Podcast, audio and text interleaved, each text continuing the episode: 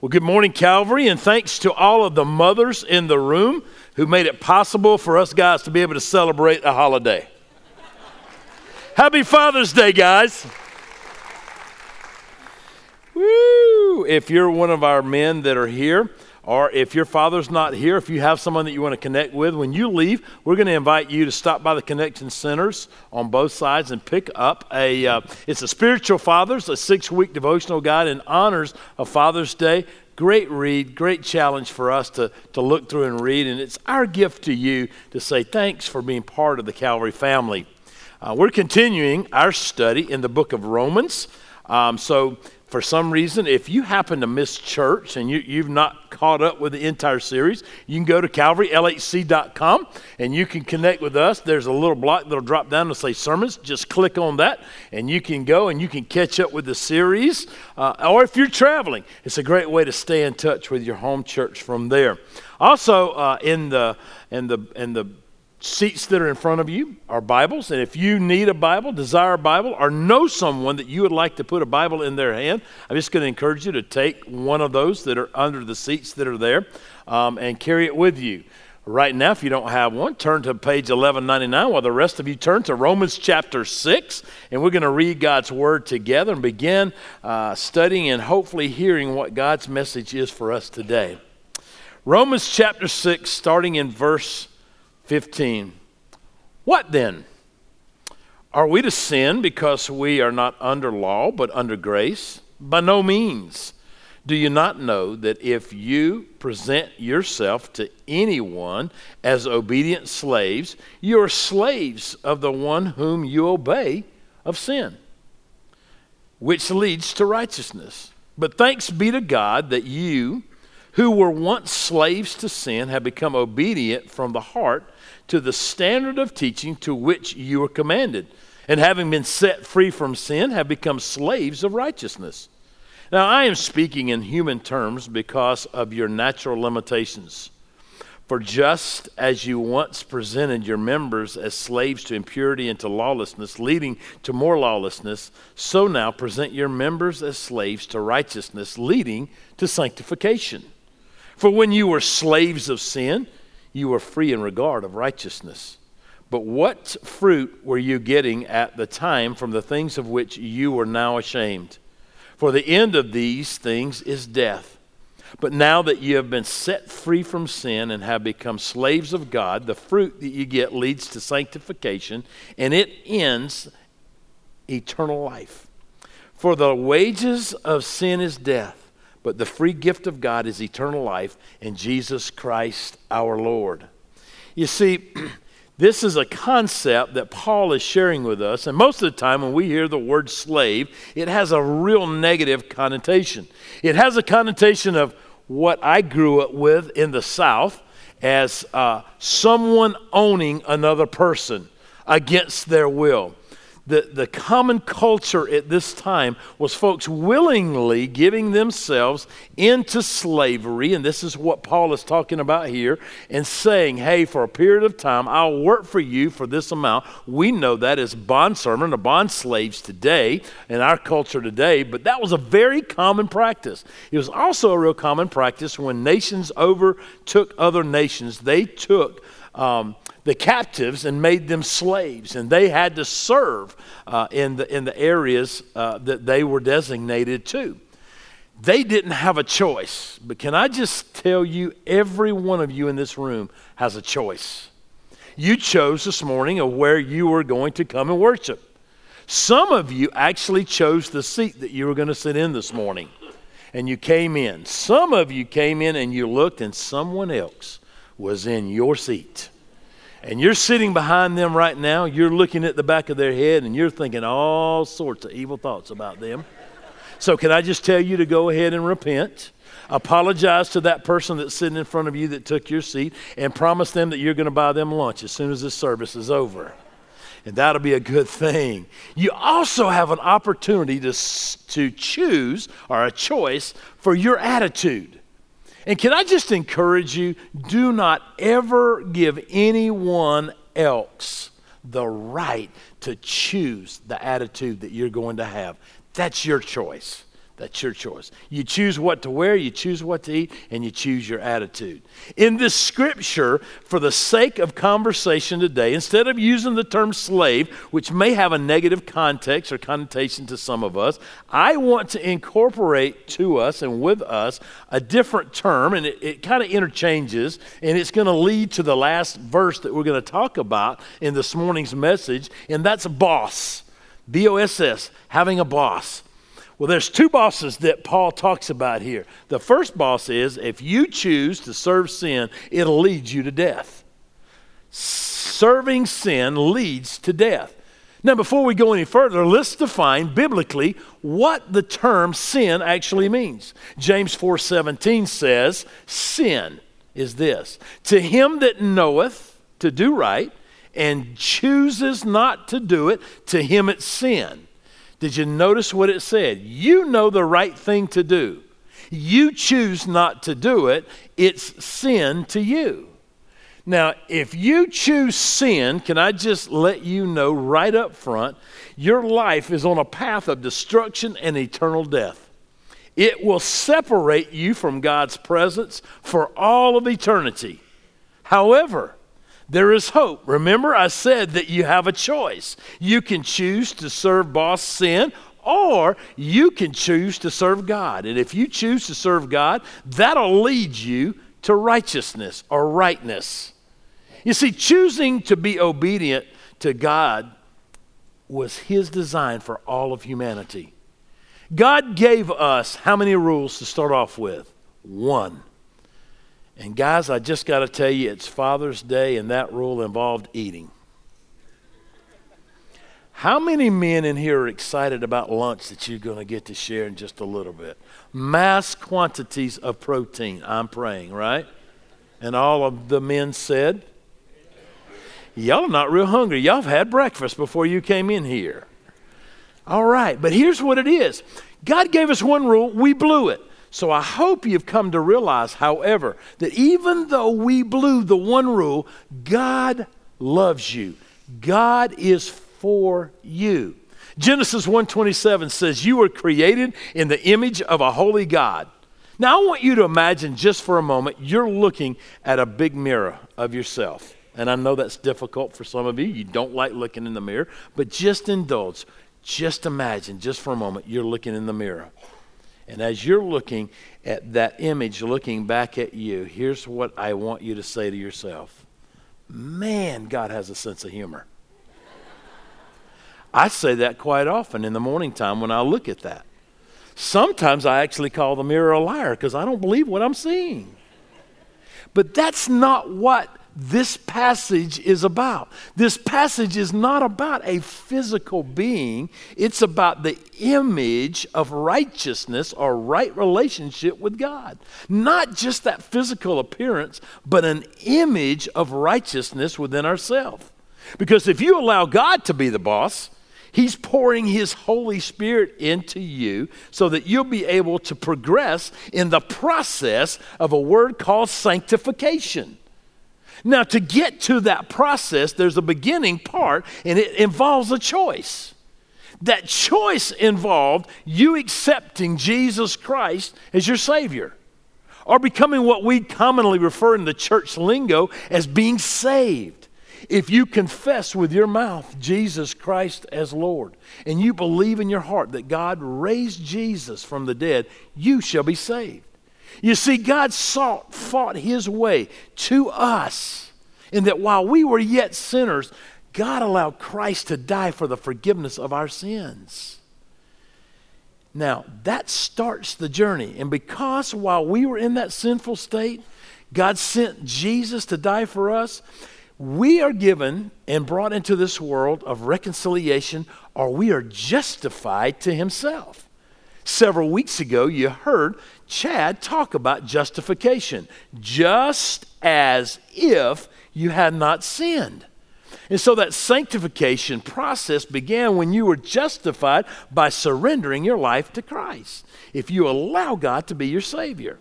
Now, I don't know about you guys, but I love old westerns. Any, anybody here love westerns? So y'all like the gray movies too, huh? Right. My kids used to tell me, Dad, why are you watching gray movies? I'm like, gray movies? What is a gray movie? And I'm looking at it, I thought there was some, you know, young teenage lingo to that, but I found out that it was actually black and white and they just called it gray, which actually it is gray. I still call it black and white, but they call it gray. And what would happen when the good guys would surround the bad guys and they had their six shooters out or their guns out and they would say, stick them up, right? They'd say, surrender. So, what did the bad guys do? If they were smart, what did they do? They dropped their weapons and they raised their hands, right? Are y'all with me? Yeah. So let's find out how many of you are with me. Here's what I want you to do I want you just to raise your hands here in an image of surrender. Now, I know that that rocks some of your world. I know that some of you have never raised your hand in a Southern Baptist church before. And I actually had some of my Pentecostal friends come up to me and said, Chet, when you asked us to raise our hands, I started to stand up and start shouting. Surrender, right? Now, if God leads you to stand up and start shouting and you're bringing glory to Him, that's okay. But if you're bringing glory to yourself, that's not okay. I surrender. Here's a beautiful image, isn't it? Yeah, you can put your hands down because some of us are getting tired of holding them up. It's a beautiful image of what God requires of us. Not that physical, I surrender. That's not what God's asking for. Remember that image of righteousness that He talked about? It's our heart, our soul, our mind, our strength to give everything under God's control, no longer our control. And we have that choice. We have a choice to serve boss sin, or we have a, a choice to serve boss God in our life. Whichever one we choose to serve, we are going to earn a wage. What wages are you earning? What pay are you receiving will depend on which boss you serve, how he's going to pay you. Now, if you choose boss sin, according to verse 19, it will lead to impurity and lawlessness. So let's talk briefly about impurity. Impurity begins with the thought process of leading to lawlessness, which is evil deeds in our lives. Now, I don't know how women think because I've never been a woman. I've been married to a beautiful one for 27 years, but I still don't know how she thinks, all right? But I know how us as guys think. And I gave you a pre warning a while ago. Pretty much now that I planted that seed, and most of the guys' idea in here, they're thinking about that steak that they're going to eat for lunch and they want it nice and thick and medium rare with lots of sauce and baked potato, right? Ladies, just throwing you a bone there, just saying. Now, that's an impure thought. Why? Because that probably is going to lead to gluttony, which is then going to lead to a nap, which will lead to laziness or sluggardness. You see how the thought process just kind of just eases right in there and it takes over our thought process. And if my boss is sin, I am earning pain and misery. I am earning separation from God. That's going to be exactly what I get paid misery and pain and separation from God. But can I tell you there's hope? Because you don't have to choose boss sin, you can choose boss God if my boss is God, it's going to lead us to righteousness and we will receive eternity. You see, followers of Christ are on a journey to all of eternity, but not just the end of life, not just our fire insurance paid up, not just making sure that at the end we see God face to face and we spend all of eternity with Him, but that we have life here on this earth and have it more abundantly. And it's in a process called sanctification. We are justified because Christ died for our sins, and we're on this journey, this process of becoming more Christ like. Now, the meaning of sanctification is this being made or becoming holy or set apart for use in a special purpose. Becoming holy or set apart for use in a special purpose. Wow, think about this. Ephesians 2:10 says, "For we are God's handiwork, created in Christ Jesus to do good works, which God prepared in advance for us to do." Now, if we step through that gate of justification and we're on that process of sanctification, those are big words, but it's actually a process to becoming set apart and holy for a special purpose. Can I just remind every single one of you in this room who has professed Christ as your Lord and Savior, you have a special purpose in this life to accomplish, and God has equipped and giving you great opportunities to serve. Now, here's something else that I want to remind us of. We are created God's handiwork. Every single one of you is uniquely made, individual, God crafted, God handcrafted, one of a kind. No one else is exactly like you are.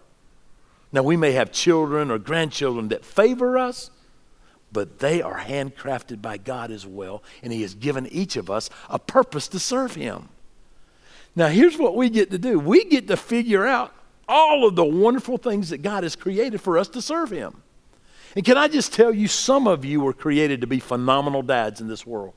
Some of you were created to be exemplary moms in this world. Some of you were created to be educators, some doctors, some lawyers. Some of you were created to be, have the ability to make mass quantities of dollars and fund ministry. But a lot of you are sitting here going, Chet, that doesn't qualify me for any of this. Can I just tell you, in a room this size, I know without a shadow of a doubt there's a tremendous need that Calvary has. And I'm just going to challenge you to think and pray about it. We have a small group culture called life groups. We have over a thousand folks that attend and classify themselves as part of Calvary and are part of our life group culture. We have over 80 groups, which means we have close to about 160 life group leaders. And we could use about 100 more life group leaders, just so you know. Because our average attendance is right at 2,000 and we're halfway there. We want more life group leaders.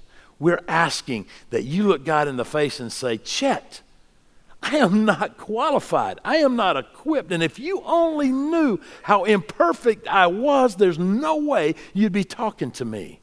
Well, I've got great news for you. I'm going to keep talking to you and I'm going to keep challenging you, but it's not so much what Chet does, is, is, is what God does for you. My prayer is that God, as Chad put it two weeks ago, haunts you until you call Pastor Mike and say, Sign me up. I've got a place to meet and I want to lead a life group because God has equipped me for that great work in advance and I am ready to join Him. And see, you're on that sanctification process, becoming more Christ like. However, here's the number one excuse that I get I'm not qualified, Chet. God does not expect perfection. So, what most of you are saying is not that I'm not qualified, it's Chet, I'm not perfect and I can't do this. Nowhere in God's Word does it say you have to be perfect. Do you realize how many imperfect men and women God used throughout His Word to further the kingdom. He took a man who slaughtered Christians and created him to be one of the most dynamic missionaries of all time, Paul. And we're studying what he wrote today. We somehow, unfortunately, the, have conveyed to the church to be a good Christian, to be a good follower of Jesus Christ, you must be perfect. God asked for improvement, not perfection. He desires improvement. We are perfect only through Christ. And how do we start that process? By surrendering our life to God and saying, God, I want to be on that journey to perfection with you. I'll only arrive at that perfection when I achieve heaven. And that's at the end of our lives. You see, God only created one perfect being.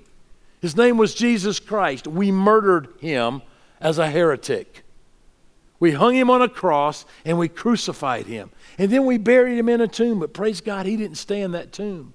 On the third day, he arose. He appeared to Mary and Martha. He appeared to over 500 at one time. And he ascended into heaven. And he gave us encouragement that he's coming back to judge the living and the dead. So, what did you hear me say?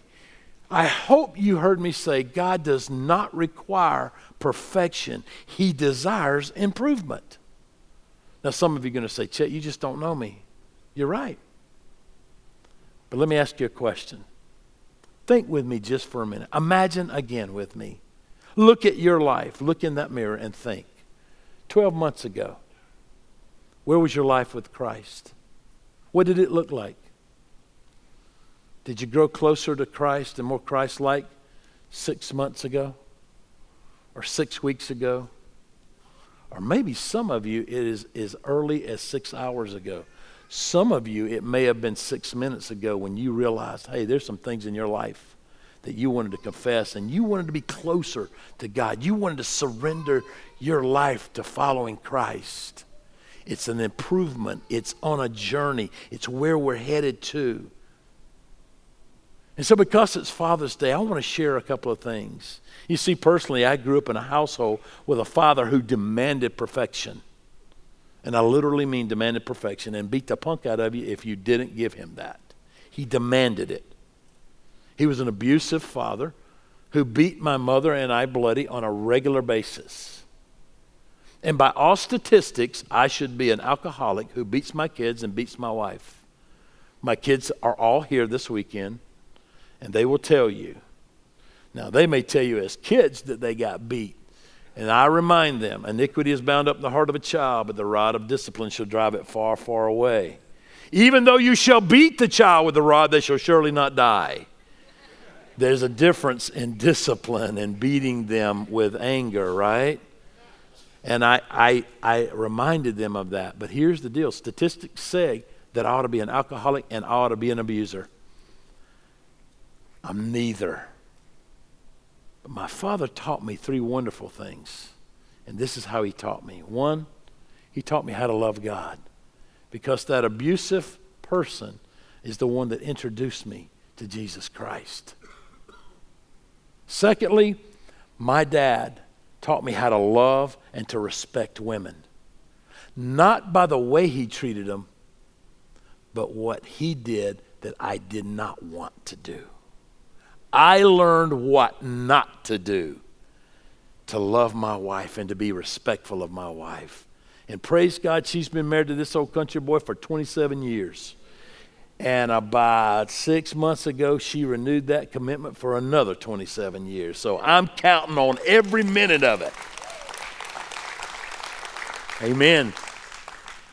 And the third thing that I learned out of this abusive relationship with my father was how to work hard. He gave me a career mindedness. And as a result of that, I could have chosen to be just exactly like my earthly father, who I loved and respected. But I chose a different path. I chose to allow God to be my boss. I chose to allow Him to turn my life in a different direction. I stepped on that treadmill of life called sanctification. And for the last 40 years, 42 years, I have been on a journey to become more and more Christ like on a daily basis. And it's an uphill journey, by the way. It's not one of those flat treadmills, it's like one of those that you get on to check your heart rate. It's an incline, and we're growing. But here's the other thing I can't tell you it was always easy. I can't tell you what all I did right and what you should do that's right, but I can tell you what I didn't do right and hopefully you won't make the same mistakes. Because I had this father as a model, I chose to go down the path that he went down. I pursued the corporate career and what all of that meant and making the big bucks. I also choose to abuse alcohol three different times in my life to cover the pain. And as a result, of overworking in these areas and the pursuit of those and alcohol, I chose to become a workaholic. I knew I was in trouble when I didn't know what grade my kids were in, nor did I know their teacher's name. But yet I was trusting these educators to be the ones that taught my kids that God was going to hold me accountable for. That's when I knew I had made a terrible, terrible mistake, and God got my attention. So, can I tell you? If you are choosing that same path, and some of you in this same room chose that path in the past, and unfortunately, some of you right now, out of love, I'm going to tell you the truth, are on that path that I was on. Can I just encourage you to stop wanting to please boss sin? Because that's what it is. Can I tell you that peace and joy will not be found in a pill or an alcohol bottle? Can I just encourage you in the fact that it won't be found in overworking and trying to make additional dollars and growing a fat bank account? It will not be found in extramarital involvement or relationship. It will only be found in a personal relationship with our Heavenly Father. It will be found in you choosing life, not death, salvation, not damnation. It will set you free if you choose boss God. And I have a really, really, really deep theological question for you right now. What's the best coffee in the world? Starbucks, okay. Sorry. I was informed that the best coffee in the world is free coffee. right? Whether it's Starbucks, human being, whichever one. And and I don't know about you guys, it, it, there was a fundraiser uh, this week for the Leidick family who lost his life. Brad lost his life, and he left a widow and two kids that are part of Calvary Christian Academy. And as a result, I said, you know, this would be a pretty good idea to get something from them. So I, I, I went and I, and I got gift cards, $20 gift cards. That means that there's $20 on this card, and someone can get free coffee for this. And it's, it's free, it's free to you. It's a free gift to you.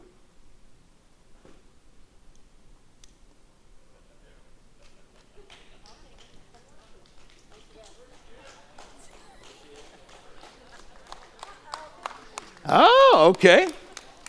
So here, here's the challenge. Come on, come on. Here we're going. We're going to have a race here. I love this.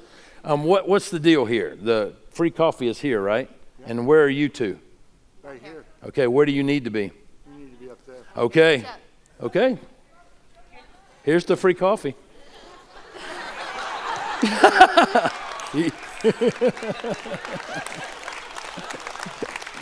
I forgot how tall I forgot how tall Jim was. Isn't that, however, a beautiful picture Here's something I want you to think about. When did that turn into free coffee for him? When he took possession. When he said, I want it, I accept it, I take it. God is standing here talking to every person's heart in this room right now, saying, It's a free gift. Because you see, the wages of sin is death, but the free gift of God is eternal life through Christ Jesus our Lord. And it's a free gift to you if you choose to accept it. My prayer is that every single one of you in this room do not leave without it choosing boss God in your life. That you'll choose life, eternal life today, and not death today. Will you join me in prayer?